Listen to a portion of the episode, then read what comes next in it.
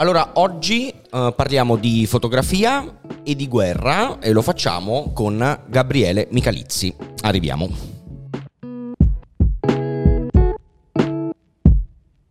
Signori, benvenuti a una nuova puntata di Spigola. Io sono Andrea Tuzio e come vi dicevo, oggi abbiamo ospite Gabriele Michalizzi. Ciao Gabriele. Ciao. Benvenuto, grazie di aver accettato il nostro invito. Chi è Gabriele? Gabriele è un fotoreporter di guerra principalmente, eh, ma naturalmente come facciamo di solito, durante la chiacchierata eh, capiremo anche Gabriele nello specifico di che cosa si occupa, ma tanto l'avete già capito perché è abbastanza diretto. Uh, prima di tutto, uh, come stai? Cioè proprio bene? Tutto ok? Psicologicamente? Anche. no, bene, bene. Sì? Anche se, oddio, comincio a sentire un po' tutti questi anni, perché ormai sono 15 anni che faccio guerra e comincia un po' a accusare. Eh. Sotto tutti i punti di vista fisico e mentale. Sì, totalmente. Poi parleremo anche dell'aspetto mentale perché secondo me ha una rilevanza di un certo peso. Come dicevo, per chi non lo sapesse, eh, sei un fotografo, fotoreporter di guerra come abbiamo detto, mm, tutto però è iniziato in un altro modo seguendo i tuoi amici writer che facevano i graffiti. Ci racconti il contesto in cui hai iniziato a scattare e perché?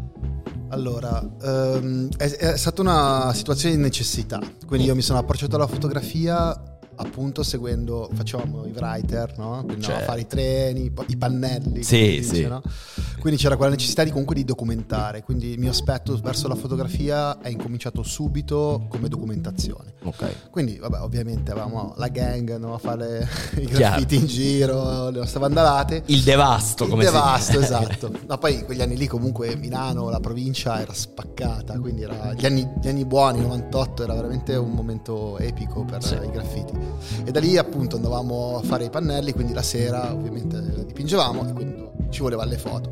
Quindi lì mi sono approcciato la prima volta alla fotografia. Poi dopo eh, c'è stato un secondo momento in cui portando avanti questa cosa della fotografia ho fatto questo step perché ho cominciato a fare questa scuola, ho fatto vari licei okay. qua a Milano non trovavo esattamente la quadra. La tua strada, mi verrebbe da dire. Ero un ragazzo molto problematico, okay. ho perso due anni, quindi... Però sono approdato in questo liceo artistico, eh, che è istituto d'arte in realtà, ehm, alla Villa Reale di Monza. Bellissima tra l'altro. Bellissimo, un posto fighissimo. Brera al liceo, è praticamente. Vero. E la cosa veramente interessante è che era pieno di laboratori, quindi effettivamente eh, ho scoperto, la... sono entrato in camera oscura, ho visto questi ragazzi stavano sviluppando, stampando Cazzo, ho visto come tutti quanti la, la foto che emergeva da que, in quell'atmosfera veramente tipo ottobre rosso, no? sottomarino. Sì, sì, sì, davvero. Quindi questo processo alchemico che comunque eh, mi, ha, mi, ha, mi, ha, trasmesso qualcosa. Quindi da lì eh, ho cominciato subito a scattare in pellicola, a stampare e quindi ho preso la fotografia ancora in maniera analogica, quindi effettivamente la base forte della fotografia. E nel frattempo ho cominciato anche a tatuare. Faccio tatuaggi, ah, ho fatto sì? la scuola, sì. Per dieci anni ho tatuato. Ovviamente sei stato cavia di te stesso. No, no, no, no, in realtà no, no. Io, io sono stato più furbo, eh, facevo agli amici. Ho rovinato un sacco di gente. Però eh, in realtà poi ho, ho, scoperto e capito nel percorso che perché il writing è, comunque era estemporaneo, quindi quello che facevi veniva cancellato, um, poi andavano, partivano i treni, non lo vedevi più, veniva baffato, quindi eh, non rimaneva. Allora la scelta è stata di fare qualcosa che fosse eh, che rimanesse, quindi effettivamente. Quindi ho cominciato con i tatuaggi, quindi ovviamente l'idea che duri per sempre sul corpo di una persona. È fico. Quindi c'era questa necessità eh, effettiva di lasciare qualcosa. Io sono molto per il, um, la relative, cioè lasciare quello che tu fai, eh, lasciare dei messaggi, dei segnali del tuo passaggio, no? E quindi dal writing ai tatuaggi, ma la fotografia si sposava perfettamente col mio tipo di persona, perché è un media comunque eh, estemporaneo, istantaneo, scusa, istantaneo, quindi arriva subito, un secondo, un click, però comunque è riassunto totale, quindi riuscivo a mettere tutto in un secondo, perché la cosa che mi pesava molto di fare tatuaggi era disegnare, ma non perché era dise- l'atto di disegnare, ma star seduto. Io faccio mm. molta fatica a stare fermo. E qui, qui l'abbiamo dovuto legare, voi non lo vedete, ma è legato. Però effettivamente è proprio una questione di attitudine, quindi si è sposato perfettamente questo media con la mia personalità. Poi ero un tipo, comunque gli piaceva fare i graffiti perché c'era lo sgamo, cioè non è che mi interessava solo la parte ovviamente artistica, però c'era anche la componente un po' intrigante, no? Certo. 2007 poi, insieme ad altri colleghi, mh, fondi il collettivo Cesura. Eh, ci racconti un po' il progetto, qual era la, il fine, come è nato? Faccio un piccolo step back. Assolutamente. Eh, il problema è che io volevo fare il reporter. Quando ho visto, comunque, ho imparato, incominciavo a imparare la fotografia, sperimentavo, ho aperto i primi libri dei grandi fotografi, Don McCalling, Jane Actway, eh, Robert Capa, eccetera.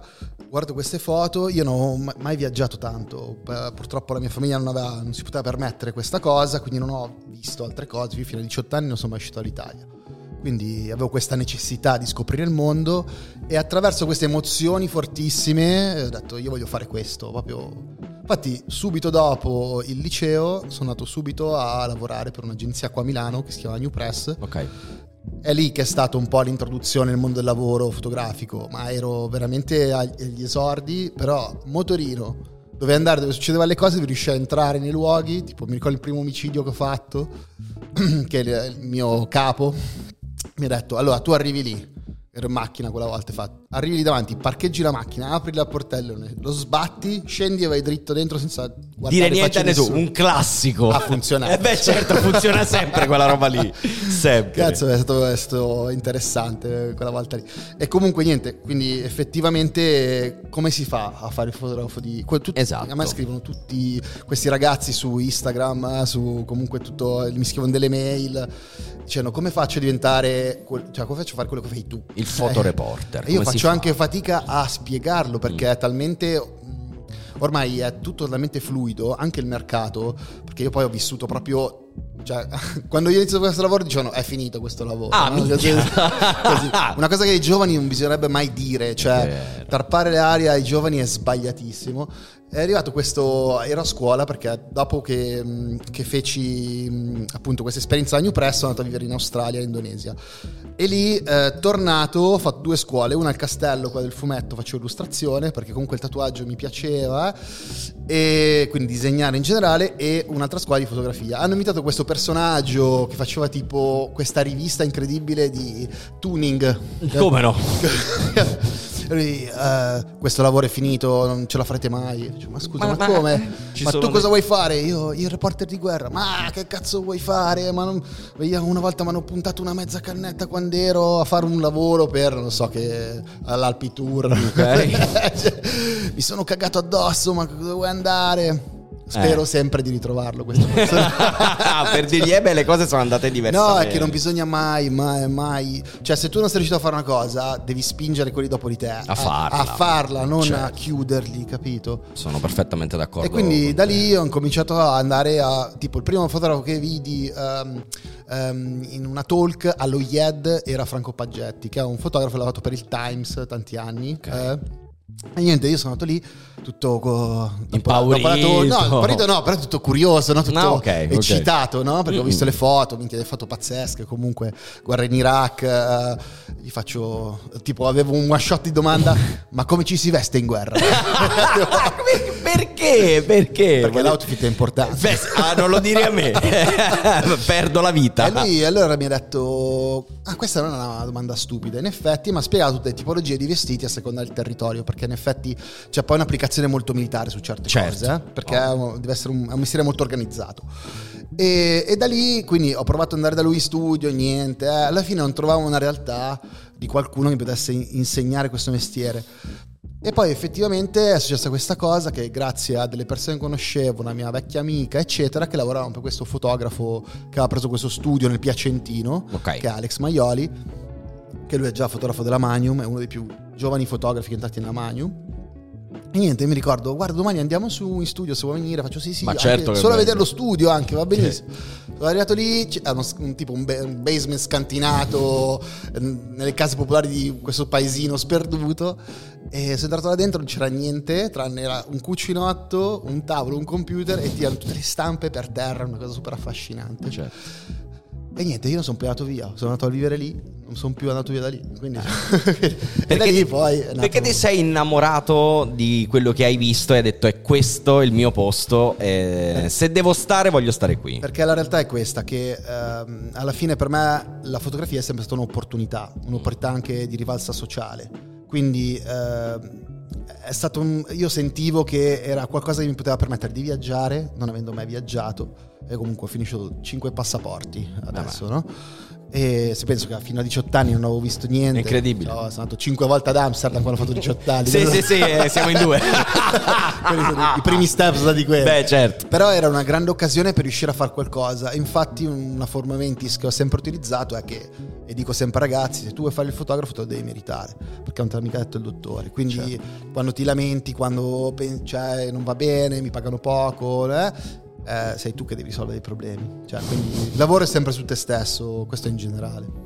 Ed è lì che Uh, strutturate il collettivo sì. Cesura. Sì, perché a un certo punto lavoriamo appunto per Alex, facciamo tutto dalla posta, montiamo le mostre, quindi è nato come laboratorio, è proprio una bottega del fotogiornalismo. Okay. E a un certo punto ho detto, ragazzi, ma perché non fate un gruppo? Lui ha messo questa cosa come un po' ispirato ai collettivi francesi degli anni 70, comunque l'unione fa la forza. E noi alla fine abbiamo incominciato a far gruppo, creando questa realtà e sempre di più si è allargata, siamo diventati più famosi all'estero che in Italia, come succede sempre. Spesso. Poi vabbè, ovviamente la cosa è cresciuta esponenzialmente e la cosa che all'inizio tutti dicevano ah i ragazzini fricchettoni che stanno lì a fare la comune, a fumare le canne, eh, c'era, c'era, un po' questa idea qua. Ma come no? mai viene fuori sempre? È sempre così. Eh, non lo so c'è... perché forse la libertà comunque fa paura. Eh madonna, altri. soprattutto e... in questo momento. E, in realtà comunque noi siamo, abbiamo creato questo, questo, questa roccaforte dove alla fine eravamo liberi perché la scelta di stare al di fuori della città era di non entrare in quei circoli canonici, quindi non fare percorsi già fatti, ma trovare qualcosa di nuovo. È la vostra strada. E infatti adesso è così. Ok. Um, hai parlato anche di punti di riferimento. Quali sono stati i tuoi in ambito fotografico? Ci sono stati dei fotoreporter che in qualche modo, ne hai accennato, eh, ispirato, impressionato di più? O magari col tempo sono cambiati, ne sono arrivati di nuovi? Esattamente, infatti come tutti ehm, è un percorso, la fotografia come tutte comunque le discipline artistiche, quindi effettivamente quello che ti piaceva da giovane poi cambia, no? Quindi i punti di partenza sono cambiati nel tempo. Eh, per quanto riguarda me, io sono sempre stato ispirato molto a WG WG, non so se è presente, è un fotografo americano che fece questo libro che si chiama Naked City. Lui era un fotografo di cronaca normalissimo, però scattava con un occhio autoriale la cronaca nera. E lui era talmente inserito che a un certo punto aveva un ufficio dentro la centrale della polizia del Bronx. però era un tipo, cioè, fantastico, la camera oscura in macchina, wow. quindi, cioè c'è un film molto bello che consiglio che si chiama Occhio Indiscreto in italiano e The Public Eye in inglese e c'è Joe Pesci che fa, lui, che fa WG ed è incredibile comunque, a me ha sempre affascinato e poi io nasco con la cronaca perché effettivamente poi anche se ho avuto nel mio percorso la cronaca mi ha aiutato tanto, parto a sgomitare, entrare, a capire come fare le cose sulla strada quella è una componente fondamentale del mio lavoro. Eh sì, perché ti sei trovato, come hai detto, no? per la strada, a lavorare per la strada, con la strada, mi verrebbe da, anche da vero, aggiungere. e quindi ovviamente poi ti sei ritrovato poi più avanti a dover affrontare ecco, un altro tipo di, di, strada. Quando ti abbiamo contattato ci è stato detto che in quel preciso momento eri irreperibile. sì, succede spesso. Eh, dov'eri? Cosa stavi eh, facendo? Allora, eh, ero, su, ero, a fare una missione su una barca che recuperava i migranti davanti alla Libia, e in quel caso con Emergency, che io non lavoro per, con l'NG, eh, solo con loro, perché mh, mm, lavoro solo con persone molto serie e loro sono veramente seri. E mi hanno chiamato per fare questa missione ed è stato molto interessante, io seguendo la Libia da tanti anni, dal 2011, era comunque un anello che mi mancava. La, la tematica immigrazione faccio un po' fatica a seguirla perché è una di quelle cose che mi fa veramente male dentro, no? Beh, sì. Occupandomi io di comunque di disagio, una volta dicevo questa cosa, ho anche un biglietto da visita, ho scritto il, il disagio è il mio business, ok? Perché una volta stavo pagando un ONG e questa ragazza mi ha fatto molto innervosire perché comunque mi diceva perché vogliamo questo, vogliamo il sangue, vogliamo le cose. Cioè, ah, capito? Sì? sì, sì, sì, c'era, c'è stato questo dibattito con questa persona che, ah, indispettito da questa cosa, poi l'ho preso un po' come life motive, no? Ehm, però devo dire che non, mi mancava quel, quella, quella, quell'aspetto lì comunque e effettivamente eh, parlando con tutti, no? eh, anche i marittimi, quindi il capitano, diceva noi siamo gente di mare, come facciamo a tirare su le persone che hanno difficoltà? Ci potremmo essere noi. C'è la legge del mare, se Esattamente, e infatti c'è una, è un altro campionato, come si suol dire. Tu in qualche modo con il tuo lavoro eh, rincorri la storia, in qualche modo, sì. no? Cosa ti ha spinto? C'è stato il momento in cui hai pensato, ok, è arrivato il momento di partire? Io scalpitavo da sempre per partire, non vedevo l'ora. Eh, ovviamente ci vuole l'occasione giusta. L'occasione certo. giusta per me è stato quando in Afghanistan ho avuto la fortuna di riuscire ad andare embedded con l'esercito italiano e quello francese eh, tramite un contatto che avevo. È stata la prima effettiva, eh, prima effettiva missione vera e propria. Io non sapevo niente di quella situazione geopolitica perché era tutto nuovo per me, quindi lavorare in quella situazione è stato comunque ovviamente una scuola, perché yeah. ti trovi in un territorio in guerra, ci sono delle dinamiche che non conosci e quindi lì è stato un po' il battesimo del fuoco, come si suol dire.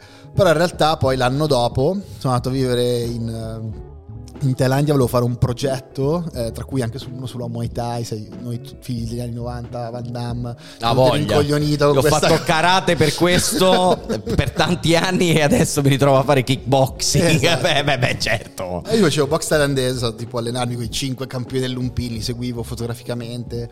Era, è stato veramente una, un viaggio molto interessante. Finito quel viaggio lì, scoppia la rivoluzione.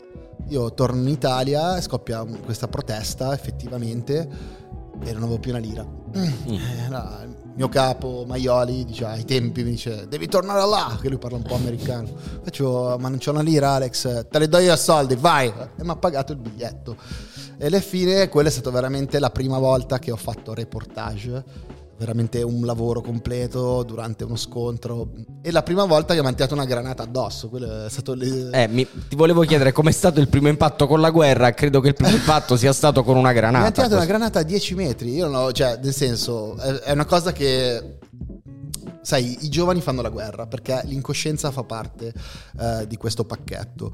Io ai tempi ero giovane comunque e c'era stata questa situazione in cui ho tirato questa granata in mezzo a questo gruppo di persone che eravamo lì e a me è caduto questo ragazzo ferito addosso.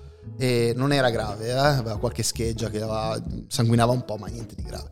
E io l'ho messo per terra e effettivamente l'ho fotografato. Ok, ma in quel e, caso. E lì, e lì ho detto: allora posso fare sto lavoro. Ok. Cioè, è proprio stato quella cosa di lucidità nel delirio. Di sì, sì, sì, il, il momento delirio. di lucidità dell'ubriaco, no? Si Esattamente, dice. quello. Ma quando l'hai scattato, cioè, com'è stato il rapporto? Cioè, eh, c'è stato una sorta di silenzio assenso, non lo so, allora, come que- funziona? questo, allora, questa è una cosa interessante che lessi nel libro di Saviano, comunque Gomorra, che lui parla della vergogna del ferito. Sì. E io l'ho provata più volte, mi ha ferito più volte. Ed è vero, tu eh, è una cosa comunque antropologica rispetto all'essere umano perché tu essendo ferito ti vergogni perché sei in una posizione di ehm, comunque svantaggio di totale. svantaggio capito? Quindi, eh, e quindi senti e rifletti questa cosa. Quindi effettivamente eh, il, è un po' anche il sorpreso il soggetto stesso non ha tempo di reagire è talmente scosso e poi quando vieni ferito c'è tutta una componente di, anche emotiva e di adrenalina che fa scattare comunque delle questioni psicologiche che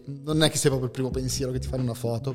Ma ti sei sentito libero in quel momento di scattare? Eh? Ah sì, se io sono lì è perché sono lì a far quello, se no okay. che sto a casa. Giusto. Questa è la mia giustificazione su tutto. Cioè... Corre- no, no, ma corretto, correttissimo. No, è, è, più, io cercavo più una sensazione, cioè dire, ma io sono qui per fare... Ah, giustamente allora, mi ha risposto. No, te la, te la spiego così, te la spiego così. Ci sono due aspetti, tipo, io ho fotografato un sacco di, di persone che durante i funerali che magari seppelliscono i figli. Mm. E quella è una situazione difficile. Madonna. Quando ti trovi davanti al padre che sta piangendo e tu devi mettere la macchina fotografica in faccia a un metro e gli devi fare una foto. Quella cosa lì... Eh, è così, cioè la guerra è come un grande teatro e ognuno ha il suo ruolo e quindi ogni attore sa cosa sta facendo. Faccio questo parallelo perché si chiama anche il teatro. Teatro di guerra, di guerra certo. Quindi effettivamente è così. Loro sanno benissimo cosa tu, tu, sei lì a fare, quindi è contemplata questa cosa. Ovviamente mi è capitato di fare risse, di pigliare schiaffi, di dare schiaffi, cioè è normale. Comunque, tipo quando vai nelle manifestazioni e ci sono i, i, ehm, i black bloc che ti vengono, ti puntano, vengono con lo spray, o comunque c'è da fare magari anche a botte molte volte. Me è capitato. In che occasione? Eh? a Roma occasione? nel 2012. Per? E c'era una manifestazione, mi sembra sulla fiducia al governo Berlusconi. E mi erano venuti a fare brutto e io va bene. Non c'è problema. Vieni, vieni. ero in quello che poi ero ba- molto rissoso. Adesso Sei un po' più tranquillo. Eh beh, certo, si Beh, cresce. io sono no? ferito lì, mi hanno tirato un- a caso eh, un San Pietrino in testa sul cranio, mi ho fattuato il cranio Ah. e sono svenuto. Penso che sia l'unica Beh. volta che sono svenuto nella mia vita perché cercavano di pigliare una, una gazzella che passava dai Hanno carabinieri e hanno preso me. Bene, a posto così. Però poi anche l'altra volta, beh, manganellate, ne ho prese mille, cioè tutte quelle cose, coltellate. Poi Pure, eh? sì, in Egitto, ho dato due coltellate, però lì l'ho schivata. È stato un grande prova, vedi tutto questo, sai, parlarti Sì, mettere sì, da sì, parte. sì. Que- Ce lo racconti com'è andata? Ero Tahrir Square al Cairo. In um, proprio eh, ti vedrai anche la via. E praticamente c'era un incrocio e una sparatoria. E da una parte c'era la polizia e dall'altra i manifestanti. Eh, io ero in un angolo stavo facendo delle, delle foto mi hanno messo un po' male. A un certo punto un ragazzo è uscito ehm, con questa bandiera ovviamente dell'Egitto urlando Selmeya Selmeya che significa pace pace quindi ha fatto questo gesto in mezzo alla piazza col fumo bellissima, una foto corro per fare la foto e a un certo punto col coda dell'occhio vedo che uno mi sta venendo incontro e praticamente mi ha tirato una coltellata così dal- dall'alto verso il basso, quindi non mi voleva ammazzare, mi voleva sfregiare. Però istintivamente, no, con la coda dell'occhio, io ho fatto questo gesto, quindi mi sono allontanato e ho messo la macchina davanti. Così dopo la lama mi è passato nel ciuffo, il ciuffo alto di ciuffo. Poi me ne ha tirato un'altra, però l'ho bloccato. Quindi è stato un po' di parapiglia. Poi alla fine dei ragazzi sono venuti lì, ma che cazzo fai? eh? Perché quel tempo Mubarak aveva pagato dei, dei personaggi chiamati Baltaghia, che sono i nostri ultras, per far casino in piazza, anche se era una rivolta pacifica, eccetera. Sono situazioni normali. Quelli li devi... se- Queste sono situazioni normali. No, perché poi la cosa pericolosa lì è il linciaggio. Cioè, se tu hai uno scontro con qualcuno in una situazione di piazza, ok? Se colpisci qualcuno, è un attimo che ti linciano mille persone. Io a Gaza ho visto ammazzare sei persone a pugni, così, perché erano considerate spie, li hanno massacrati. Ok? Quindi è un attimo una dinamica. Quando noi siamo arrivati a Sì, fotografare, è stato un attimo di parapiglia, e lì se parte uno schiaffo è finita. È finita tutto. Quindi devi veramente è un lavoro dove devi mediare molto. Invece in Egitto, tipo, sempre quella settimana lì, ho tipo anche delle umi- grandi umiliazioni, no? Che non- tu di solito non, su- non subiresti. Mi ricordo stavo fotografando, c'era il pazzo in fiamme appunto del partito di Mubarak. A un certo punto mi chino così e sento uno che mi ha dato un calcio in culo. Se Proprio la- il classico calcio in culo. Dentro di me l'avrei voluto uccidere. Ma non puoi, detto, ma non Scusa, puoi. e me ne sono andato. Quindi. Durante un conflitto ci sono tantissime variabili, credo che ce ne siano una miriade no, da considerare. Quante competenze hai dovuto acquisire in questi anni? Cioè, quante lingue anche hai dovuto imparare? Hai dovuto fare un corso di pronto soccorso? Che ne so, dici di più. Eh, sono mille competenze, uno di quei lavori che veramente devi sapere un sacco di cose, però in realtà non c'è un percorso formativo che ti prepara, quindi è tutto on your own e poi soprattutto è una cosa che impari facendola, è uno di quei mestieri che tanto anche se lo studi finché non ci vai non lo sai. Uno perché devi conoscerti, quindi capire come sei, come reagisci a certe situazioni, perché a livello emotivo è tutto gestione di ansia e paura, quindi essere una persona che riesce a gestirsi questo. Che rapporto hai con la paura? Eh, ti dico prima un'altra cosa, Ok. poi dopo tengo la domanda lì per aspetto. E immagino che si aprano allora, cassetti. comunque sì, ho dovuto fare, ho fatto un corso di primo soccorso per zone di conflitto che era sponsorizzato comunque da questa società inglese che era un amico di uno che è stato ucciso ovviamente, che è Timothy Harrington, eh, avevo conosciuto, mio, un amico, è stato ucciso a misurata e quindi il suo migliore amico, avendo saputo che con un, eh, semplicemente un tourniquet, quindi con una fascia legata alla gamba, sarebbe, sopravvissuto, allora lui si è impuntato e ha detto cavoli, bisogna formare comunque le persone che vanno a fare Chiaro. questa cosa. Quindi una- una- un'iniziativa totalmente privata. Però bello perché ha dato la possibilità a gente come me e tanti altri professionisti di poter fare un corso che se lo devi fare in maniera privata ed è complicato, è costoso, ce ne sono tipo tre nel mondo, una a Londra, uno in Israele, quindi una roba un po' complessa. E effettivamente lì ho imparato un sacco di cose, quindi... Però io c'ero già andato in guerra, quindi comunque... Sapevi già. No, sì, però effettivamente è una di quelle cose che dici non mi servirà mai, capito? Vado, torno in, eh, vado a Mosul, mi ricordo è il 2017, vado a Mosul, rimaniamo, ci, ci accerchia l'ISIS, quindi rimaniamo, la prima volta che mi tira, la seconda volta mi tirava le bombe a mano quella, Mm. prima- e quando tiri le bombe a mano vuol dire che sei a 20 metri. Quindi ci hanno circondato, è andato fuoco alle case intorno ed eravamo in un punto davanti alla moschea al-Nuri, quindi quella dove al-Baghdadi ha proclamato Stato islamico, era proprio e ci avevano accerchiato. L'artiglieria non poteva sparare, quindi ci poteva aiutare il supporto e la strada era minata, quindi eravamo in un posto di merda. Eravate fottuti come si Eravamo dice. fottuti, eravamo il topo in trappola. Ed effettivamente dopo eh, incominciano a combattere e dopo due ore c'hanno 12 feriti e il ragazzo, cioè il dottore, era uno che gli ha dato delle, gli ha dato delle Ha garze. detto fai qualcosa. Fai qualcosa, capito? E c'era questo ragazzo che aveva questo piede spappolato da un RPG e io effettivamente sapevo come trattarla quella cosa e avevo il kit che mi avevano dato e effettivamente l'ho, l'ho- l'ho- ho preso in mano il piede, questa è stata una cosa... E non avevo, non avevo idea, ma il sangue sembra tempera calda. Cioè, ho preso questo piede spappolato. È stata una No, un'esperienza. sensazione. Era la prima volta che ti Eh. trovavi in, quest- in questo tipo di condizione No, qua. avevo visto cose peggiori, però Ah. che interagivo con la situazione. Perché io Eh, comunque quello devo sempre stare a fatti miei. Sì, perché sì, comunque certo. non devo intervenire nel senso che io a livello umano faccio sempre questo errore che comunque intervengo. Quindi non riesco a star fuori dalle situazioni. L'hai chiamato errore. Sì. Perché, professionalmente perché è un errore. professionalmente tu non devi comunque entrare in contatto troppo con la scena, non devi dare comunque influire, diciamo, no? Però siamo esseri umani, Questo- esattamente, poi c'è l'etica, la deontologia, eccetera. Però io se devo salvare una persona, la salvo. Cioè, mio padre mi ha insegnato così. Poi quello Giusto. che dicono gli altri Chi non se ne frega un frega. cazzo. Quella lì è la prima volta che effettivamente avevo interagito con questa cosa. Gli ho fatto la fasciatura e gli ho messo il tourniquet sulla gamba, no? Come mi hanno insegnato. Però il problema è che puoi tenerlo un'ora perché no vai in necrosi, il sangue, eccetera. Sì, c'è tutto un processo degenerativo. E cazzo, è una decisione che può prendere un dottore, non io. Quindi faccio, ragazzi, dovevamo portarlo via, dovevamo portarlo via. E mi dicono, no, dobbiamo diventare la posizione. Ci hanno detto di star qua, nella posizione Ah. mortai fuori, no? Che dalla finestra che sparavano. Faccio, no, bisogna portarlo via, se no sto ragazzo qua, o gli apriamo il tourniquet, però può morire di sangue. Eh no, no, diventa la posizione. Mica, io... È la prima volta che devo prendere una decisione su un'altra persona. Tra l'altro di vita di morte, eh. Eh, no, di vita- quasi. Sì, quasi di vita di morte, Mm. perché comunque aveva una ferita dove perdeva tanto sangue. E che lì ero veramente ho avuto un po' un. non sapevo cosa fare. Poi, grazie a Dio, è arrivato questo ragazzino che l'ho avuto dai 16 ai 18 anni massimo.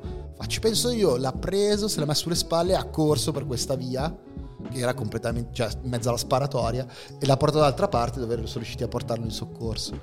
Quindi, e, e tra l'altro mi aveva dato per fargli, gli ho fatto la fasciatura con una schiumarola della pasta, quella per- Come? e un pezzo di una sedia della gamba, no? Non era fatta benissimo, infatti io poi gliel'ho rifatta, ho cercato di fare il meglio, però ovviamente era- la situazione era quello che era.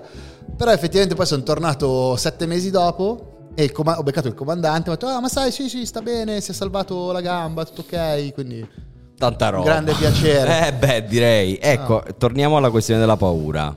Come si gestisce? Qual è il tuo rapporto con la paura? Allora, la paura è un barometro, nel senso che è un indicatore. Eh, non ti so spiegare le dinamiche, però ci sono delle cose che tu le senti, no? Quindi quando sei in una situazione, dov'è la foto, dove andare, è molto a istinto. Quindi effettivamente c'è una componente molto empirica che devi sentirti dentro. Difficilmente spiegare. Poi ovviamente ci sono delle regole, nel senso noi non siamo militari, quindi non abbiamo quella preparazione lì, però siamo abituati a muoverci con i militari, quindi capisci come ci si fa, dove si guarda, devi stare attento, non toccare niente per terra, Chiaro. c'è tutta una modalità di, di- di- di procedura. Poi effettivamente la paura è tutta una gestione dell'ansia, perché il problema non è quando ovviamente il panico, no? quando ti esplode qualcosa vicino, ti devi gestire la situazione.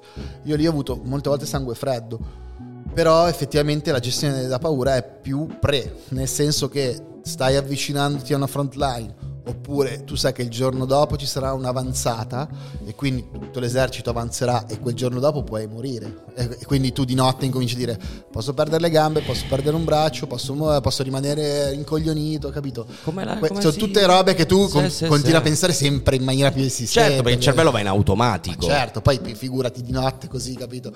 E lì, e lì è proprio quello la gestione. Gestione della paura è quello. Io ho sempre... Cioè, la valutazione del rischio? È la valutazione No, del rischio. allora, la- quella è. valutazione del rischio è una puttanata, nel senso, la valutazione del- rischio c'è al risultato che può ottenere anche a livello lavorativo. Nel Ok. senso, una cosa è pericolosa, da 1 a 10, ok? Quindi io so che là, in quell'edificio, c'è effettivamente una cosa che mi interessa. A me è capitato in Donbass quando c'era, ho fatto quella foto quella a quella ragazza che Sì. avevano torturato con la svastica, eccetera. Io sapevo che lì c'era una cosa, ok? Era in mezzo, a- era vicino alla front line, era in mezzo alla linea di fuoco. Comunque, un grande rischio. Poi devi entrare in un sotto, cioè comunque in un, in un basement sottoterra al buio, pieno di armi per terra non esplose, quindi comunque è tutto un pericolo, ok? E lì valuti a seconda di quello che eh, effettivamente dici, vabbè, prova a farlo perché è importante, ok, però no, cosa, cosa vuoi valutare? C'è sempre la componente, la variabile. Certo, soprattutto in un nei contesti in cui ti muovi tu, lì il rischio veramente, come dicevi, è impossibile calcolarlo. Allora, io- guarda, ero con eh, la Mannocchi e Romenzi eh, in Libia, eravamo alla rotonda di Zafran, che vuol dire giallo, Zafran, e praticamente era la parte dove parte l'avanzata con- della guerra Sirte contro l'ISIS. Eravamo lì, siamo scesi dalla macchina, io dico al, al fixer, sposta la macchina, e lui al posto di spostarla di 40 metri, la sposta di 10. In quel momento mi sono girato e gli ha caduto il mortaio sulla macchina, ci ha preso la nostra macchina. Quelli sono quei momenti, quelle sliding doors che tu non ci puoi fare niente, capito? Se io stavo ancora in macchina ero morto. cazzo. Cosa calcoli? Cosa vuoi calcolare? Nulla, hai nominato il fixer, eh, è una delle figure più importanti per un reporter. Eh, riesci a raccontare per chi non sapesse che fa, chi è? Allora, il fixer è un po' l'uomo alla lavana, ovvero colui che ha i contatti ed effettivamente è uno che conosce la lingua, magari molto spesso anche una macchina o comunque ti trova l'autista, perché ovviamente quando ti muovi in un paese straniero, al di là del fatto di parlare la lingua, al di là del fatto di conoscere delle dinamiche, anche i contatti diretti sono importanti, specialmente nel mondo arabo dove è anche molto tribale, ad esempio in Libia, quindi è il cugino del cugino dell'amico che conosce quello, cioè certe cose devi avere i ganci, non è che Certo. è come se tu vuoi fotografare la mafia in Italia, non è che vai a Napoli a scoprire, cioè comunque devi Non avere dei contatti, no? Quindi avere qualcuno che sul territorio conosce, eccetera. È una figura importante, costa molti soldi di solito, dipende dalle situazioni. Poi ultimamente fanno anche cartello, quindi fanno, perché le televisioni rovinano sempre tutto. Tu arrivi lì, hai contatti, lavori benissimo, poi arriva la televisione che gli dà 1000 euro al giorno e questo si abitua che il suo standard è quello, capito? E quindi, Quindi per e poi te li rubano complesso. tutti quelli bravi. Infatti, nel senso, è una figura professionale importantissima per lavorare bene. Poi, infatti, anche io, tipo adesso quando ero uh, in Donbass, dalla- dall'altro lato, quindi quello russo, effettivamente lì ho fatto fatica a trovare dei fixer perché che parlano inglese in quella regione lì è. Ce n'è veramente poca di gente così. Anche i giornalisti russi comunque parlano difficilmente inglese. È stato molto complesso. Immagino. No, no, non posso immaginare invece. No, uno immagina la difficoltà nel comunicare, sì, ma è un'altra roba. Eh, poi io, guarda, le- nel senso, di lingue, ho fatto una squadra arabo a- in Libano. Eh, il libico lo capisco molto bene, lo parlo un po', so scrivere, so leggere, però effettivamente non parlo un arabo fluente, capito? Riesco cambiare informazioni perché il dialetto, l'arabo ha sempre un dialetto, cioè il fussa è quello classico e tutti i dialetti effettivamente cambiano. Quindi dal levantino che ho studiato io, quindi il libanese, a eh, che ne so, il, eh, il marocchino, che il marocchino è più difficile di tutti, si capisce niente, come Ah, i sì? sardi, tipo i, sa- i Ok. sardi del, del- Ok. degli arabi. Quindi è molto difficile e cambia completamente, quindi è anche difficile mantenere una base. Però ho sempre imparato a comunicare, quindi eh, un po' di inglese, un po' di francese, un po' di spagnolo. Te ne esci, come sì, si dice. sì, poi disegno massimo. Esatto. Tu sei sempre in prima linea, no? in front line. Ma quanti altri operatori ci sono oltre a te nello stesso gruppo? Magari come funziona? Vi dividete delle zone, seguite tutti lo stesso evento, la stessa scena? Come funziona questo gruppo di persone che lavorano? Ah, per fare un parallelo nella musica, visto che è, un po', è un po' come nel rap, quindi ci si, ci si scruta tutti con grande preoccupazione, tenersi Mm. lontano il più possibile. No, hai gli amici ovviamente, ci sono quelli che frequenti, però diciamo che allora, a livello mondiale non so quantificare, eh, però in Italia che facciamo la roba hardcore hardcore saremo una decina, una ventina. Quindi pochi, molto molto Sì, pochi. pochi. poi dipende, cioè televisioni, giornalisti, eccetera, però giornalisti cazzuti che vengono proprio a fare la front line ce ne sono pochi. E fotografi ovviamente per necessità, perché anche chi scrive può comunque raccontare in- alla sua maniera, vedere, raccogliere informazioni, il fotografo ha bisogno delle foto. Deve stare lì. È per quello che muoiono più i fotografi, gli operatori che i giornalisti, effettivamente. Per quanto mi possa sforzare a comprendere, come dicevo prima, cosa possa significare essere lì, ovviamente non ci riesco. È impossibile, credo, no, non ci riesca nessuno. Mi racconti qual è la quotidianità di uno che fa il tuo lavoro quando è sul territorio? Cioè, come funziona la giornata? Buongiorno. Se c'è un buongiorno, no. Care, sì. Ok. Allora, allora, ehm, la quotidianità c'è, nel senso che tutti i giorni devi fare qualcosa, devi produrre. E quindi è come la tua giornata lavorativa. Ti alzi la mattina molto presto, cerchi del cibo perché lì non è detto che ci sia, perché ovviamente dipende dove. Come si cerca il cibo? E beh, lì tramite il fixer si va a bussare a casa della gente, quelli Ok. che sono rimasti, se c'è l'esercito. Se c'è un esercito comunque bene o male hanno sempre... eh, in guerra ricordati che è più importante portare da mangiare le truppe che i proiettili. Questa è la regola base. Quindi rifocillare le truppe è più importante che dargli da, da sparare. Quindi effettivamente c'è un po' una linea che porta, però in una guerra non convenzionale o comunque ribelli così è molto più raffazzonata, eccetera. E boh, cambia in varie situazioni, cerchi, poi beh, se ci sono aperti i negozi, perché poi trovi i negozi aperti in qualsiasi situazione. È incredibile, questa è una roba una roba- incredibile. è una Quello è veramente una cosa difficile da spiegare. Sì, cioè, sì, sì. Tipo gli hotel, che ci sono gli hotel aperti, Ma com'è se devi possibile? mangiare- Io non so, mi ricordo una volta ero, stavo fumando la shisha eh, in questo hotel a... a- a- a- all'Aldira che è l'hotel più figo. Noi andavamo io non stavo lì andavo solo a fumare c'erano gli altri giornalisti. Stavamo fumando una shisha io e Marco Longari di FP e sopra di noi c'era un, Black Hawk che ha sparato tipo ha scaricato tutti i missili che aveva ma 4 metri sopra la nostra testa. Cioè una scena si immagina questa scena.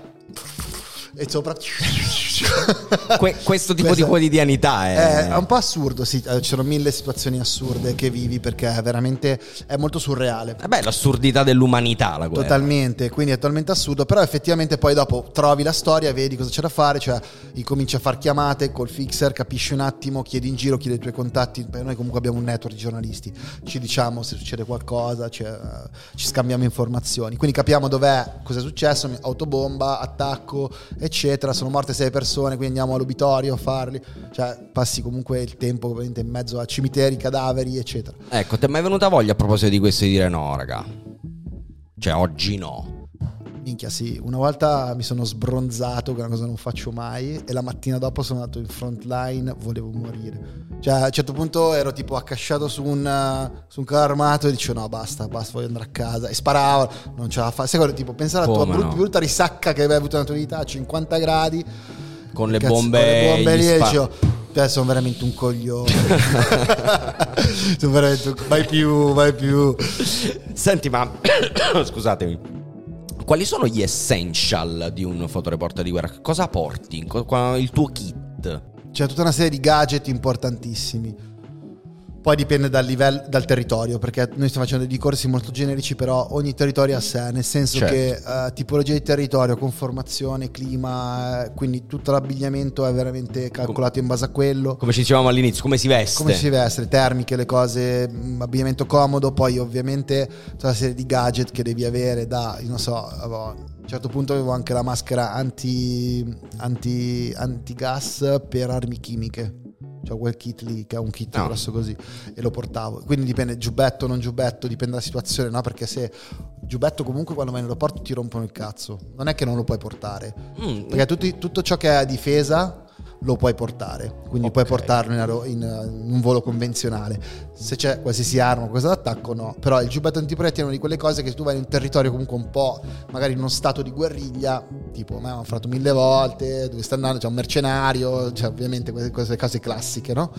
Però quindi tu hai kit, vabbè, a parte le protezioni, quindi caschetto e elmetto, casca- elmetto e giubbetto, poi hai il kit di, pronto- di primo soccorso, poi tutta una parte di attrezzatura di gear che è equipment, quindi dalla macchina fotografica alla videocamera ai microfoni e, e poi tutta una serie di altre cose tipo coltello, cioè io uso il Victorinox, non il Leatherman, perché il Leatherman si spacca, il Victorinox è il top. Quindi Però- no, no, no, diciamolo, se qualcuno volesse andare, mi raccomando, il No, coltello. però sono quelle cose tipo il gaff tape, le matasse di gaff tape, poi i telefoni, tre telefoni.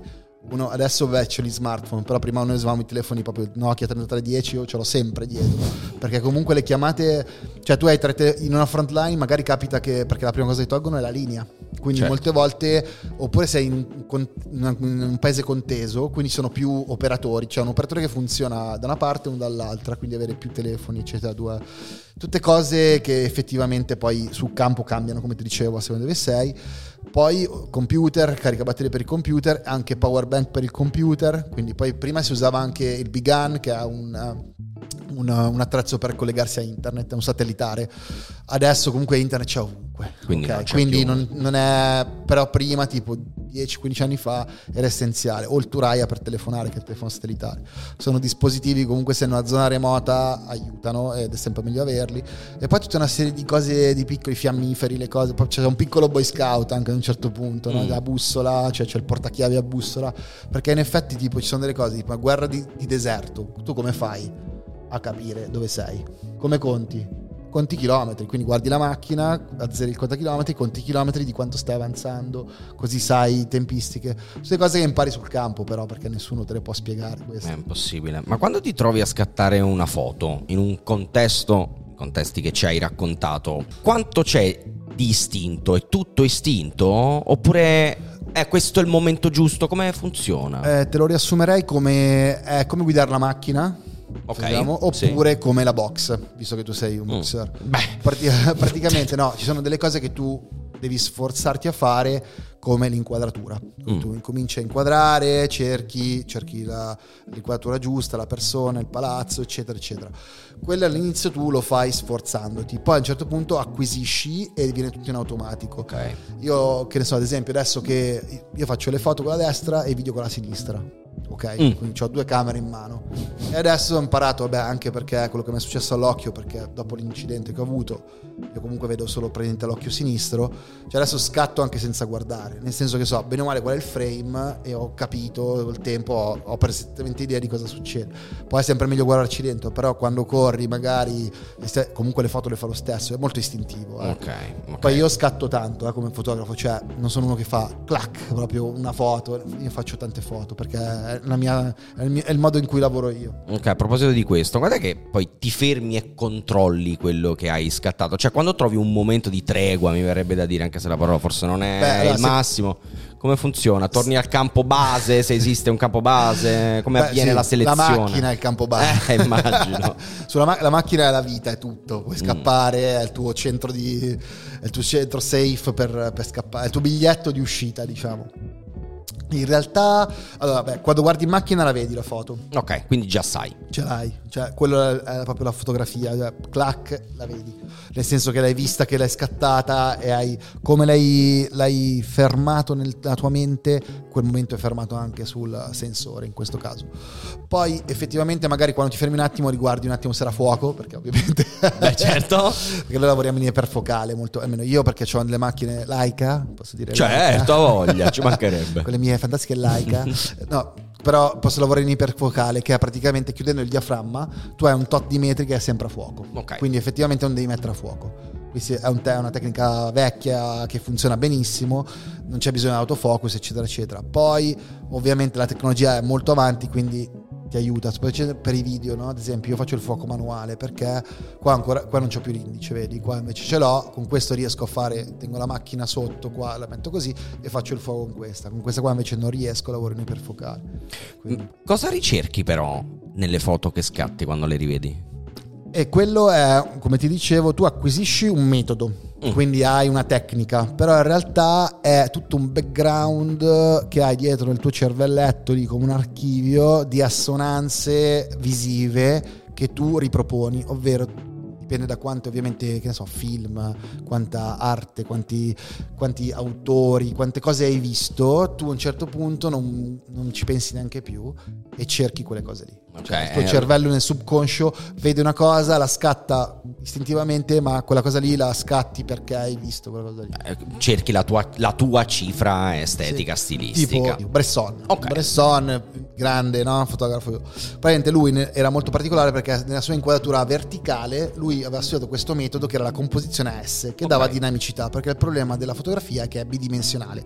Quindi per creare quella tridimensionalità l'escamotage buono è comunque la, ehm, la, l'inquadratura. Lui aveva capito che facendo questa onda, diciamo, crea quella tridimensionalità forte, quindi anche nel verticale, che sono le foto più difficili da fare. Tutti scattano in orizzontale, pochi in verticale, no? Perché è più complesso, no? A me piace molto come formato. Alla fine Bresson, cosa, cioè, ero a fare una foto, fatto questa foto di in Donbass, faccio questa foto perché c'era questa serpentina no, di persone, no? La scatto, quindi la faccio. Molto bella, mi piaceva sub- da subito Però poi guardando, la, la spedisco ai giornali, eccetera, poi la riguardo dopo un mese e mi rendo conto che in effetti quella serpentina lì sta facendo una Z, che era un po' il simbolo Il dei simbolo, russi. ma certo. Quindi capito, molte volte tu non hai, cioè scatti le cose distinto, poi nella fase seconda che è l'editing, effettivamente hai quel tempo di ragionare, perché ricordati che il fotografo, e chiudo, è più le foto che non fa vedere che le foto che fa. Assolutamente. capito? È una cosa di negazione. È molto interessante questa della negazione, ma una volta che tutto finito, no? quando sei lì a fine giornata, eh, se c'è una fine, c'è un momento Ah, di tregua, la giornata finisce, in che modo riesci ad estraniarti da quel contesto, anche se credo che sia abbastanza impossibile? C'hai una via di fuga mentale, sei un appassionato di musica, lo so, ne abbiamo Sì, sì, parlato, ti aiuta in quei momenti, se l'ascolti, cosa ascolti, come funziona? ascolto il rap della- zarro, mi ascolto tutti, cioè... Ci siamo. La Guea, Marra, Bello. Salmo, quella- Ok. cioè, comunque sono anche amici, eh, poi, Ok. però cioè, mi piace quel sound lì, Eh, non, non ci posso uscire. Purtroppo già sta croce, No, no, no. cresciuto in mezzo. È una bella croce Cioè, quella lì. Poi mi ascolto molti Metallica, Oh. tipo, perché comunque sono un grande fan eh, del metal e quindi il mio fixer l'ho preso perché gli piacevano i Metallica, aveva la cassetta dei Metallica, Dai, cioè, quindi bello, bello. ascoltavamo, c'era tipo Nothing Else Matter quando tornavamo dal- da, da Mariupol tutte le sere al tramonto, c'era quella canzone, era un momento molto mistico. E beh, eh. per chi non conoscesse la canzone, provasse ad ascoltare e immaginare il No, contesto. stupendo, cioè, veramente era qualcosa di... Questa è la mia via di fuga, la musica sicuramente, poi dipende come ti dicevo, nella situazione a volte hai più connessione quindi riesci a parlare. Io in realtà non chiamo tipo la mia famiglia, le persone a me care, non le chiamo perché mi crea quella, quella cosa che mi fa ragionare su cosa sto facendo e dove sono e so, io ho anche dei figli. Capito? Ragionare sulle mie figlie, che sento quella cosa che mi voglia di tornare a casa, no? Mi verrebbe da chiederti come gestisci questa cosa, ma so che è impossibile rispondere. No, non c'è, non c'è una risposta perché non c'è una gestione, Certo. ovviamente, è tutto quello. Chiaro, chiaro, chiaro, chiaro, perciò è... E no, ma è la domanda che scatta per, mh, per chi è completamente fuori da questo contesto. No, è completamente. Come allora, fai? beh, io avevo tipo mio padre quando era vivo mi chiamava e diceva testa di cazzo, che cazzo fai ancora lì? Deficiente, ma che cazzo ti fai sparare addosso? Pirla, Eh. non guadagni neanche un cazzo. Questo era il dialogo con mio padre, Ciao uomo papà. di realtà. Davvero, madonna. Nel 2020 hai pubblicato il tuo libro intitolato In guerra, in cui racconti l'incidente avvenuto l'anno precedente, nel 2019. Ti va di raccontarcelo? Certo, sì, sì. Ok. È una cosa che ormai ho, ho sorpassato, però guarda, ehm, effettivamente è una di quelle situazioni in cui, eh, come ti dicevo, io sono specializzato un po' nel fare le cose estreme, nel senso di fare quelle guerre difficili dove non ci fa nessuno. Eh, quindi una guerra come l'Ucraina, ad esempio, eh, è una guerra molto seguita perché c'è accesso, ok? Tu vai al confine, fai la tua- il tuo accredito, entri e puoi fare bene o male quello che vuoi. Adesso poi vediamo col tempo, sono tante le restrizioni, no? Però il momento migliore per andare a seguire una guerra è l'inizio, perché è tutta anarchia e io lì dove mi muovo benissimo, no? È il mio momento quello. Quando inizia una cosa mi fiondo in quella situazione. Poi effettivamente eh, le cose cambiano man mano. Quando c'è una guerra io mi fiondo perché faccio un po' quella, la quel tipologia di lavoro che è ancora un po' più di nicchia, che è quella roba proprio estrema, no? Ok. Mi sono specializzato in quello perché anche ho avuto occasioni che ho avuto è perché facevo quello.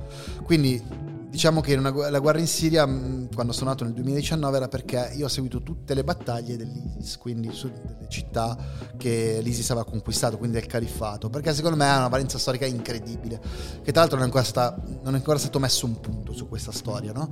Quindi ho seguito prima la battaglia in Libia a Sirte, poi a Mosul e poi effettivamente Raqqa, quindi ho seguito tutte e tre, no? Quindi le, le tre grandi battaglie di sconfitta dell'ISIS. Poi mancava questo piccolo punto che era Baghuz Tatani, questo posto di merda sperduto da Dio, il buco nel culo del mondo, definirei. Come si dice? Ah, anche sulle sponde dell'Eufrate, quindi c'è questa cosa anche biblica, mistica, mesopotamia, eh? E praticamente avevano l'ultimo chilometro quadrato in mano quelli miliziani.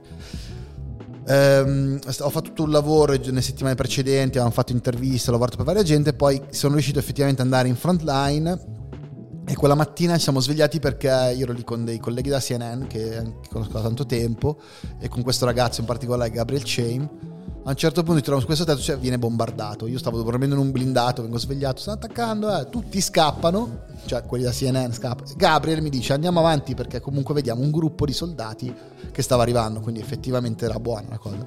Andiamo, solo che comincia a camminare, lui dice io conosco comandante Baguz che sta in, alla, al primo avamposto.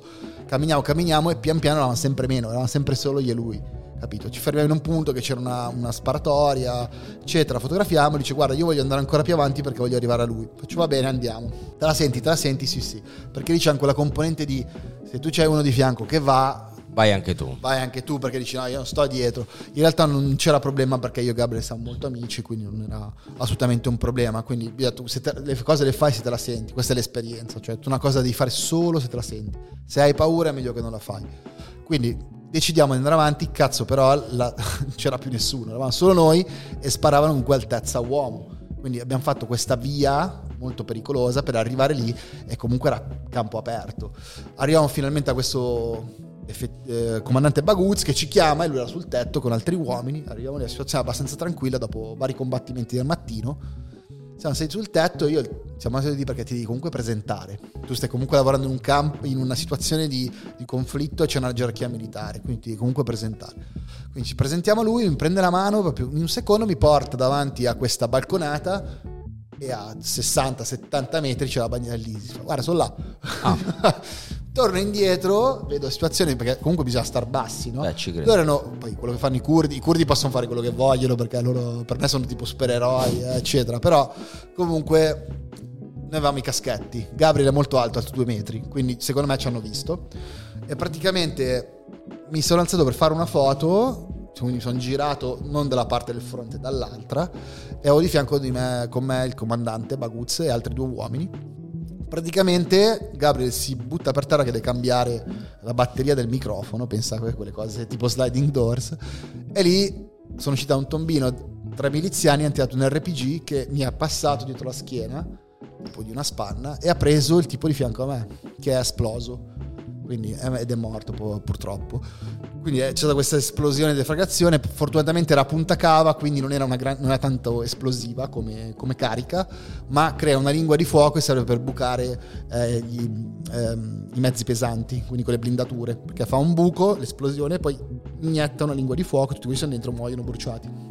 Quindi questa esplosione era stata forte, io sono caduto per terra ed effettivamente ho capito subito cosa era successo. Ho detto, porca troia, se doveva finire così, eh, proprio adesso, no? Tipo, vabbè, però l'ho presa anche con filosofia, ti dirò, perché mi sono toccato, ho sentito che appunto il braccio era aperto, l'occhio, l'occhio è proprio, ho uova alla cocca, ho messo il dito, sento che l'occhio è entrato dentro, cioè il dito è entrato dentro l'occhio sensazione bruttissima. Poi tutto sporco, avevo le mani tutte incasinate, questo dito era al contrario, questo un pezzo mancava, quindi una situazione bruttissima, tutto pieno di polvere, perché poi il problema è che qualsiasi oggetto durante un'esplosione diventa una scheggia. Infatti nei film non fanno mai vedere questa cosa, che ah. sono le schegge. e invece sono... esistono, sono cioè, proprio una caratteristica. E niente, mi sono trovato per terra la cosa strana è che mi sembra di nuotare, perché il colpo è stato talmente forte che tipo colpo di frusta, no? Quindi ho perso l'equilibrio, non capivo. C'ho anche un video di Gabriel che mi aveva filmato, io mi alzo e poi cado, no? Perché perdi completamente il senso dell'equilibrio. Però avevo capito, avevo realizzato che era un RPG, avevo sentito il suono, sentito, perché l'esplosione è tipo quando tiri il pallone, sai quando giochi a calcetto nei, nelle stru- tensostrutture, quando tiri il pallone fa pang, quella roba sì. di plasticosa, è stesso rumore. E niente, alla fine dico, vabbè, è finita così, no? Quindi analisi proprio, questa è un po' la parte, Fredda. Milan- parte milanese di me, no? Vabbè, ma io qua mi spiace un po' per la gente a cui voglio bene, però alla fine ho fatto sempre quel cazzo che volevo nella vita, volevo fare questo lavoro, va bene così. E poi il tempo si è dilatato, tipo un minuto, due minuti quanto ci vuole a morire? Perché sentivo che avevo delle ferite perdevo sangue. Cioè, quanto ci vuole a morire? Eh? Sì, ho proprio fatto questa domanda a me stesso. Quanto cazzo ci vuole a morire? Ma avevo anche un po' scocciato. Sì, sì, sì, dico, quanto morire, cazzo no? dai, facciamo presto. Esatto. Se, se, deve succedere, facciamo eh, che dai, succeda. Capito? Ero anche un po' annoiato dalla situazione. Diciamo. E niente, alla fine non succedeva e mm, fumo una sigaretta. Io, incallito fumatore, comunque non è che volevo mi fumo l'ultima paglia, l'ultima mi sembra paglia. giusto, no? Sì, da copione, no? Perfetto. Solo che provo a prendere questa cazzo di sigaretta in tasca, però avevo tipo, sai, la mano spa- abbastanza spappolata e quindi era tipo effetto Luna Park, secondo i peluscini sì, scivola, sì, scivola. Quindi mi scivolava tipo peluscino e nulla, alla fine cioè, non sono riuscito a prendere, non riuscivo a prendere questa cazzo di sigaretta e mi sono impuntato. Ho detto no, devo fumare questa sigaretta. In quel momento sì, una ragazza, una sulla testa curda, mi ha tirato su mi ha portato giù insieme a un altro soldato, perché nella linea gerarchica hanno portato via prima il comandante, poi i soldati e poi me, che io sono un civile, l'ultimo ad andare via. Però mi portano giù e io devo essere stato veramente uno schifo, ho visto delle foto, cioè, avevo gli occhi pieni di sangue, una merda, e gli chiedo, dammi una sigaretta. Questa, no, no, no, urlava come una pazza. Alla fine niente, mi hanno portato poi dalle forze speciali inglesi che mi hanno messo un attimo a posto e io gli chiedo questa cosa a lui. Cioè, senti, faccio mettimi in tourniquet al braccio che è aperto, eh? ero comunque lucidissimo, capito? Eh, questa è l'adrenalina comunque. E niente, per terra, cioè ero sul tettino e gli faccio, senti, ma come sono gli occhi? Fottuti entrambi? E lui con la plop inglese, sì. Oh, Così, tipo, ah! Mi ha messo delle bende che io non mi ero accorto e ho pensato di essere cieco. Quindi finché poi mi hanno operato, no? Perché dopo mi hanno portato, mi hanno messo su un mezzo tipo... Um, come si chiama? Un camion per la frutta, tipo, davo le testate. Sì, sì, immagino, no? Situazione veramente estrema. Poi alla fine sono arrivato, comunque mi portano alla fine a Baghdad, gli americani, grazie a Dio. E mi hanno stabilizzato, l'elicottero arrivo nella sala operatoria, c'era un sacco, io non vedevo, eh, ero completamente cieco, io ero cieco, nella mia testa ero già cieco, no? Cioè, eh, come la vivevi? Cercavo di fumarmi quella cazzo di sigaretta. Il mio unico scopo Volevo non me ne fregava più un, un cazzo. cazzo. Io potevo morire, pu- ma dovevo fumare la sigaretta. Quindi quella cosa lì però è un espediente che in realtà in psicologia si fa, che è un po' l'MDR, no? di, di, fissarsi su una cosa che non ti fa pensare al resto. Io involontariamente ho fatto questa cosa. Poi effettivamente niente, mi operano e racconto sempre di questo aneddoto perché in Siria ti feriscono tutta una serie di situazioni, elicottero, poi elicottero penso nudo, mi spogliano col gancio qua, tagliano i vestiti, mi mettono in sto guscio e non vedi niente, no? quindi tutta una, una situazione sensoriale. Poi immagina dopo un oppiaccio bello potente su un elicottero, sembrava Tagadaka, sì, una, sì, sì. una roba assurda. Un altro pianeta. Poi chiudo gli occhi, cioè nel senso riapro gli occhi, gli occhi figura, in maniera figurata, cioè mi sveglio, quindi sempre non vedendo, e sento sta voce, Capriele, Ciao, sono Roberta della Marina Militare, sono venuta ad aiutarti. e io rispondo così: Ma come cazzo parli? Dice sempre mia nonna. Perché mia nonna puglie- era pugliese, quindi effettivamente aveva quell'accento. Era questa ragazza dolcissima, che era veramente un'infermiera questa frase è scritta sulla base delle forze speciali italiane, è scritta ancora. e niente, praticamente arriva il dottore e mi dice, perché il problema erano gli occhi principali. Ero pieno di schegge, uno schifo di mozzicone di persona, però il problema erano gli occhi. E alla fine, ci vedi? No, ci vedi? No. Allora, mi ha preso proprio le, la palpebra e mi ha aperto in questa maniera e vedo sta faccia di sto tipo italo-americano. La faccia da, sai, tipo... Sì, sì, Tony Soprano. Pizza, eh, tipo così detto, ah, ho detto, sì, vedo la tua faccia da cazzo e tutti, eh, sai come sono gli americani. Come no, come no. Come e c'erano no. veramente 100 persone in sala operatoria, tant- cioè tantissima gente. E alla fine mi portano sul lettino, io arrivo lì sul lettino tutto un po' sconvo, faccio no, no, mi devo alzare, no, ma stai giù, no, mi, ah, mi alzo in piedi, faccio fame, guarda sto Marines Hudson, nero, ma te lo giuro, 18 anni, ma era una beffa, tutti giganti erano e gli faccio, ti prego, portami del cibo. Lui ovviamente con le sue dosi da americano è arrivato con tipo, sei la vaschetta proprio... E non riuscivo, non riuscivo a mangiare, no? Perché avevo le dita tutte fasciate. Allora mi ha imboccato con questo hamburger, io mangio questo hamburger, era più buono, che avevo mai mangiato. Ci credo, ci credo. Io vorrei soffermarmi su una frase del eh. libro in cui ti paragoni a un samurai che accetta la pioggia perché non ha scelta. Nel tuo caso la pioggia cos'è? Ok, l'inevitabile. Eh, però quella è una frase della Gakure. Io sono molto appassionato di, di, di, comunque di filosofia orientale e la connotazione che ho trovato nella dedizione al lavoro e questa tipologia di lavoro è molto da samurai, nel senso tu puoi fare questo mestiere perché vuoi, non so, ti piace fare le foto, sei un giornalista, vuoi crescere professionalmente, alla fine a un certo punto diventa anche una questione di dimostrare, no? Per me invece è sempre stata una questione più di importanza, no? Questo lavoro è per te per gli altri, non per te stesso. Questa è una cosa con cui combatto molto anche perché c'è sempre dietro un, nella fotografia in generale c'è sempre un, grande ego no? dei, dei, fotografi, sono molto prime donne. In realtà secondo me invece è l'importanza di questo lavoro che tu fai per gli altri, quindi il fatto di essere lì ha un'importanza storica rilevante. Quindi quando ti parlo di quell'aforisma che comunque racconta del samurai è semplicemente accettare. Questo è il mio mantra. Prima mi chiedevi come gestisci la paura. Il fatto che io ho accettato il fatto di morire, perché comunque a me sono morti tanti amici facendo questo mestiere. Intorno a me, uno dei miei migliori amici che faceva parte di Cesura è stato ucciso in Ucraina nel 2014. Quindi la morte è una presenza costante e bisogna solo accettarla. Ok. Eh, lo scorso anno, durante il tuo TEDx a Milano, hai detto una frase molto potente, la cito, la guerra è molto fotogenica che sembra quasi no, un'idiosincrasia incredibile, ma in realtà non lo è. No, Cosa intendi? Me lo spieghi? Eh, intendo che è fotogenica perché lo è, ovvero le cose succedono. Allora, il mondo del cinema, tutto quello che fa la pubblicità, ricrea delle situazioni. Certo. Quindi è una parte attiva che tu devi fare per ricreare una situazione, un mood, un'idea, una storia. Invece la guerra è una storia ed è reale e succede davanti ai tuoi occhi, quindi le cose succedono davanti a te. History in the making. No? Esatto. La cosa potentissima, secondo me, del mio lavoro e la cosa in cui io credo fortemente e mi fa stare bene è stare in mezzo alla storia. Racconto sempre questa, questa parte dove in, al Cairo, eh, quando sono arrivati gli anti-Mubarak e pro-Mubarak, quindi sono scontrati, cominciano a tafferugli, si dividono e io ero in mezzo allo spartitraffico, un po' come Pozzetto in quel film dove c'erano le due, la roba il Milan. Però in quella situazione lì è, è stato una, un, uno scontro medievale. Capito? Comunque Ashton sa che diceva la terza guerra certo. mondiale. Però effettivamente io mi sono trovato in mezzo alla storia, capito? E quella è stata una sensazione incredibile. Quello mi ripaga. L'altra cosa che mi ripaga tantissimo è stato quando, non so, mi è successo in tanti paesi, Tunisia, Egitto, Libia, in Afghanistan, che ragazzi o comunque persone mi fermano, mi abbracciano e mi dicono grazie per essere qua. Quella è una roba wow. che è bellissima, potentissima. Poi il resto, cioè, non me ne frega veramente un cazzo cioè, del resto. È la storia e le persone, perché comunque le cose rimangono, le foto rimangono, capito? Come abbiamo detto prima, eh, tu nel febbraio 2022 sei stato in Ucraina. Sì. Mm.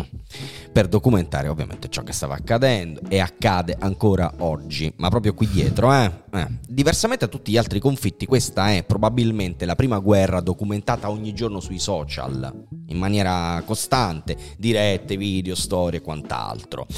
A questo punto vorrei sapere da te com'è cambiato il ruolo, se è cambiato quello, il ruolo del fotoreporter con l'ingresso dei social nella narrazione bellica.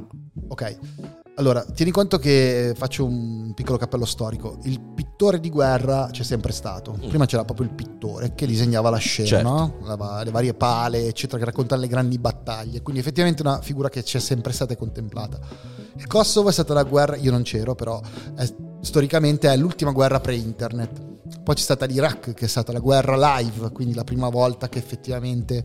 Poi c'è stata le rivoluzioni arabe che è stata la prima guerra con i social, quindi c'era già, c'era già Instagram, c'era già Twitter. Facebook. C'era lì è nato quel, quel, modo di raccontare e poi effettivamente questa è la prima guerra Telegram, se vogliamo usare un veicolo, però effettivamente dove sempre di più eh, le persone coinvolte fanno informazione su quello che succede. Ancora di più il problema è che non c'è una certificazione delle fonti, ovvero perché è importante che sia un reporter a fare delle cose? non perché è importante che ci sia lui perché fa le foto meglio, ma semplicemente perché è una fonte attendibile. Tu prima di pubblicare qualcosa, un giornale fa un fact checking, tipo se lavori con il New York Times, che è un giornale molto serio, Direi okay, sì. loro fanno un fact checking, ti chiedono tutto, poi controllano, fanno comunque il tracciamento di dove sono le foto, col GPS, eccetera. È quella la differenza, perché tu effettivamente per, devi avere una fonte certificata. Infatti questa è la prima guerra di disinformazione di massa.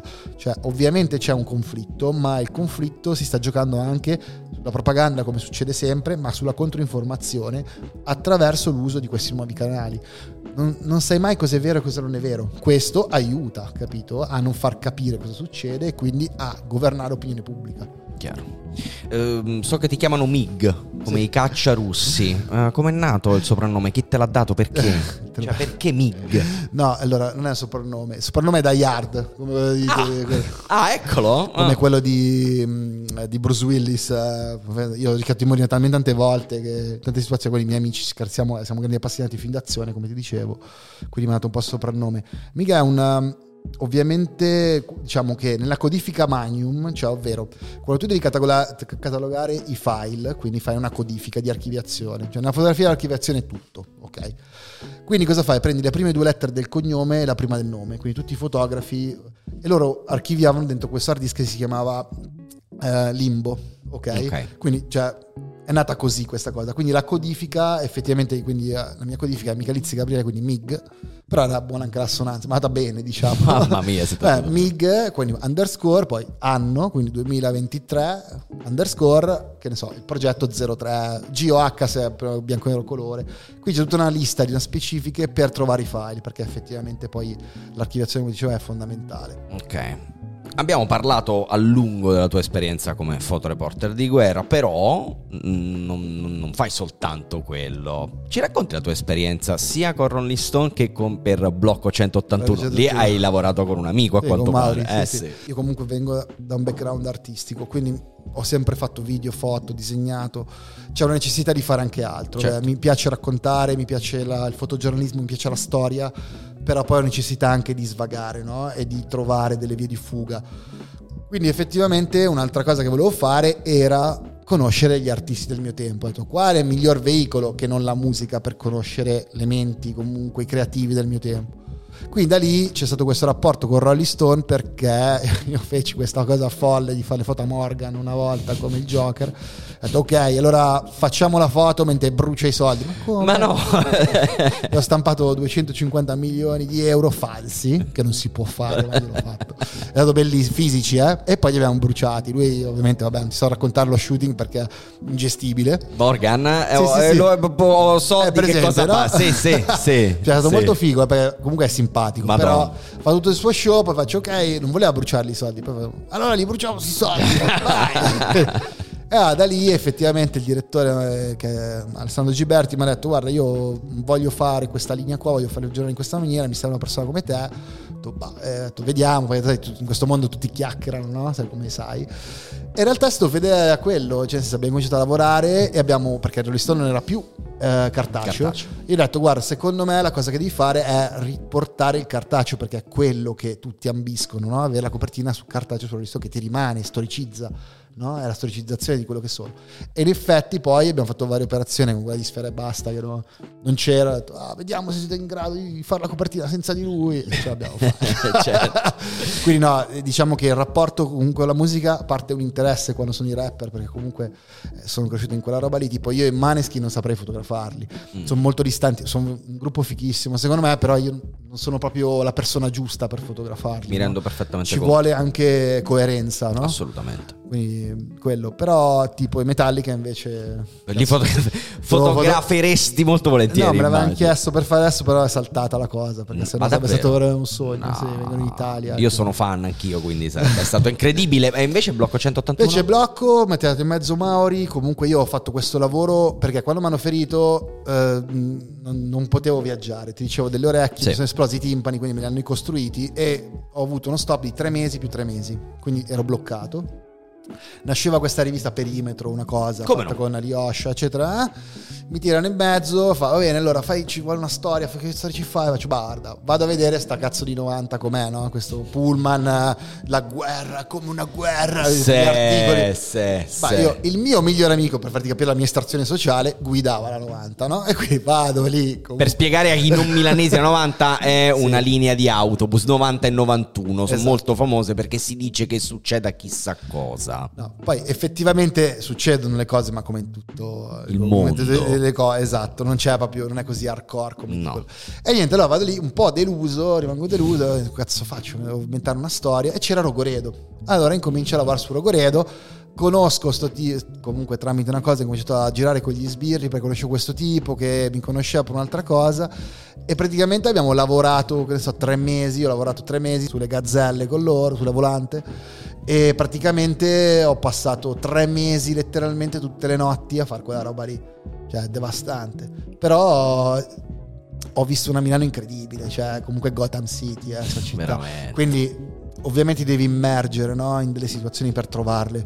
Rogoredo era una cosa forte. E poi una volta abbiamo, ho trovato questa storia veramente devastante di questa ragazza che era scappata dalla comunità, era minorenne, era incinta e l'avevano picchiata per rubargli la dose, cioè quindi proprio cioè, il peggio del peggio del peggio. E ho visto effettivamente questo carabiniere, Marco Palmieri, molto bravo, che alla fine lei non voleva dire niente, lui piano piano è riuscito comunque a parlarci, a tranquillizzarla, Comunque lei si fidava a un certo punto anche di lui, gli raccontò la storia e fortunatamente si è riuscito a trovare la madre perché quello era il problema, essendo anche minorenne. Chiaro.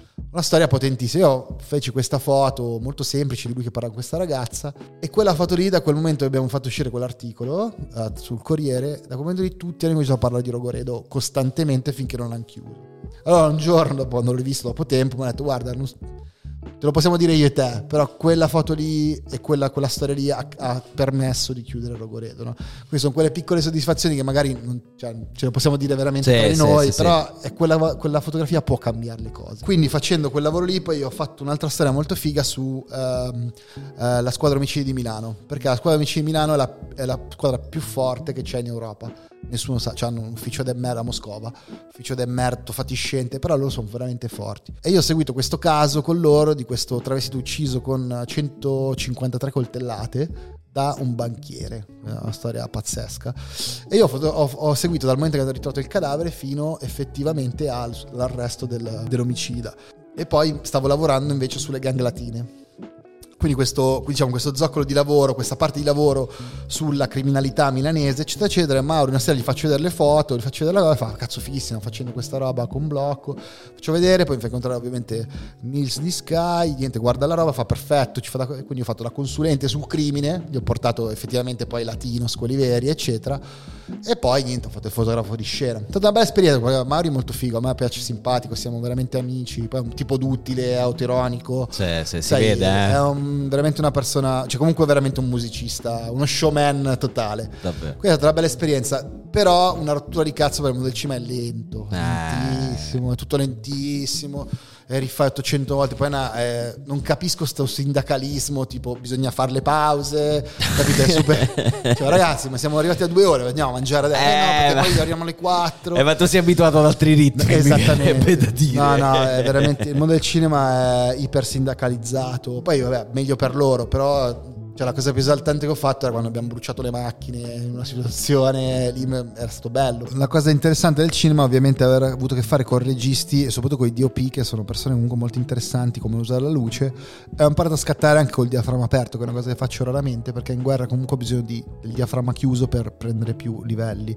Invece il mondo del cinema lo giro tutto per diaframma aperti, quindi con l'effetto con le luci, sa, pallottoni, roba lì è identitaria di quel linguaggio, quindi in effetti è stato comunque una grande crescita e poi comunque si siamo divertiti. Beh, direi di sì. Ma poi hai lavorato anche con Tedua. Sì. Com'è stato lavorare con lui? Per beh, Nike mi pare, eh? Sì, Nike. Okay. Eh, beh, Tedua spacca, un bel personaggio, già ai tempi era molto, era molto, molto adulto per la sua età, io ho sempre trovato eh, molto avanti poi è di Genova, io ho anche dei parenti a Genova, comunque ci sono delle cose che ci legavano, infatti è un ragazzo molto con una mentalità anni 90 secondo me. Nonostante sia molto giovane. Sì, sì, esatto, poi comunque molto cosciente della sua personalità e del, di quello che fa, poi fa una musica comunque molto particolare secondo me rispetto agli altri, ma comunque mi sono trovato molto bene, sto divertente, anche c'è una cricca di persone divertenti. Io l'ho ascoltato in un talk, il ragazzo c'ha una bella testa. C'ha una bella testa, poi comunque è cresciuto in delle situazioni comunque complesse, ma sì. non è quello il fulcro, lui gli piace comunque evolversi, quindi quello mi è piaciuto. Ovviamente il problema di tutti questi ragazzi giovani che avendo questa conoscenza comunque di, eh, capendo la loro uh, cosa sono effettivamente anche come icone, quindi ovviamente questo rapporto con i social che è un po' bulimico molte mm-hmm. volte, quindi si devono avere una presenza, eccetera. Quindi boh, quella cosa lì secondo me in generale eh, in questa ipercontrollo della propria immagine stanca. Ok. Però non è che fa, però c'è gente molto peggio di lui perché in realtà poi è legato anche alle persone che ha intorno eccetera però chi, la percezione della propria immagine questo è successo anche in guerra medica te lo spiego così prima eh, il cinema veniva influenzato dalla realtà quindi la realtà della guerra quindi influenzava il cinema. Pensa a tutti i grandi film sì, sì, sì. Now Platoon eccetera. Poi a un certo punto era io ero in Libia mi ricordo questa scena c'era cazzo la gente che sta come Rambo cioè con, fila, con, i filacci incrociati. Praticamente il cinema ha influenzato la guerra. e le persone che combattono una guerra hanno la percezione della loro immagine quindi prima magari facevi le foto scene sui giornali Adesso ti dicono, ah, ho visto la foto, però cazzo avevo il colletto così. Ma ho detto, ma sei fuori veramente. Cioè, quindi c'è tutta una. Scioccante. È una componente della la presa di coscienza della propria immagine, che questa è una cosa molto pericolosa, secondo me. Beh, mm, sì, anche secondo me. Eh, Ma beh, l'estetica di guerra c'è comunque tutta una formalità, eccetera. Però, Però, capisci che no. sei, lì a, cioè, sei lì a combattere. Sì, sì, sì. Eh, pensi al colletto. Vabbè, esatto. eh, quando non ti occupi del tuo lavoro, che cosa ti piace fare? Cosa fai? Parte la droga. Eh, sì, esatto, a parte quella. Guarda, in realtà io sono uno di quelli che fa questo lavoro, il 90% della sua vita è assorbita da quello, poi Eh, immaginavo. c'è una famiglia, però poi ho delle passioni che coltivo, vabbè, però un po' legate sempre all'immagine, quindi poi mi capita di girare delle cose da, da regista, faccio tantissima camera oscura, quindi stampo, però per passione, provo a fare delle cose più artistiche, sto facendo degli arazzi Mm. Capito? Quindi è sempre un po' legato al mondo della creatività. Di cose completamente diverse, a parte con i miei amici come fanno tutti quando tutti. posso e quindi fare grandi serate. No, faccio enduro. Piace molto Ah, enduro. Io beh, abito comunque una zona del Piacentino che ti dà la possibilità di sgasare. sempre cose adrenalina. Poi ho fatto anche un corso di paracadutismo, però mi sono rotto una gamba a un certo punto. Sì. quindi ho mollato quell'aspetto lì, cazzo, mi piaceva tantissimo.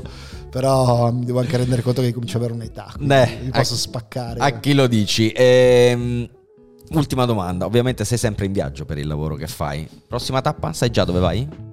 Eh, in Libia. Mm, Quando? Beh, questo dipende appunto da un po' di burocrazia di guerra, perché c'è un sacco di burocrazia in guerra. Quindi dipende un po' visto, non visto, eccetera. Però quello mi interesserebbe adesso seguire un po' la Libia, che è un posto sia per la tratta dei migranti, la situazione in generale, è molto interessante. È uno dei miei main topics comunque che seguo sempre. Ok, come si dice? Eh, buon lavoro mi verrebbe da dire, buon viaggio non credo. No, che si dice? Buon lavoro, buon viaggio, in bocca al lupo. Beh, una, un- tipo una- un- un'espressione è Barakallahu Fik, che praticamente che Dio sia con te, che Dio ti segua. Fai conto come te, io te l'abbia detto perché non lo so ripetere. Grazie mille davvero di aver accettato il nostro invito, Figurati. di questa meravigliosa chiacchierata. Davvero, eh, è stata molto molto intensa, mi verrebbe da dire. Grazie, a ancora. Grazie. Grazie a voi, grazie. Signori, abbiamo finito, eh, quindi alla prossima. Peace. Spigola è una produzione di Collateral Podcast presentato da Andrea Tuzio. Si ringraziano Giulia Guido per il coordinamento editoriale e di produzione, Andrea Giani per le riprese e il montaggio, Paola Mangiarotti per la visual identity, Giulia Tofi, Andrea Tuzio e Giulia Guido per i testi, Cristiano Di Capo per il coordinamento tecnico, Andres Juan Suarez per le fotografie, Giordana Bonanno e Violetta Schautz per la parte social, Parasite per il set design. Seguiteci su Instagram e TikTok per non perdere le novità sui prossimi episodi.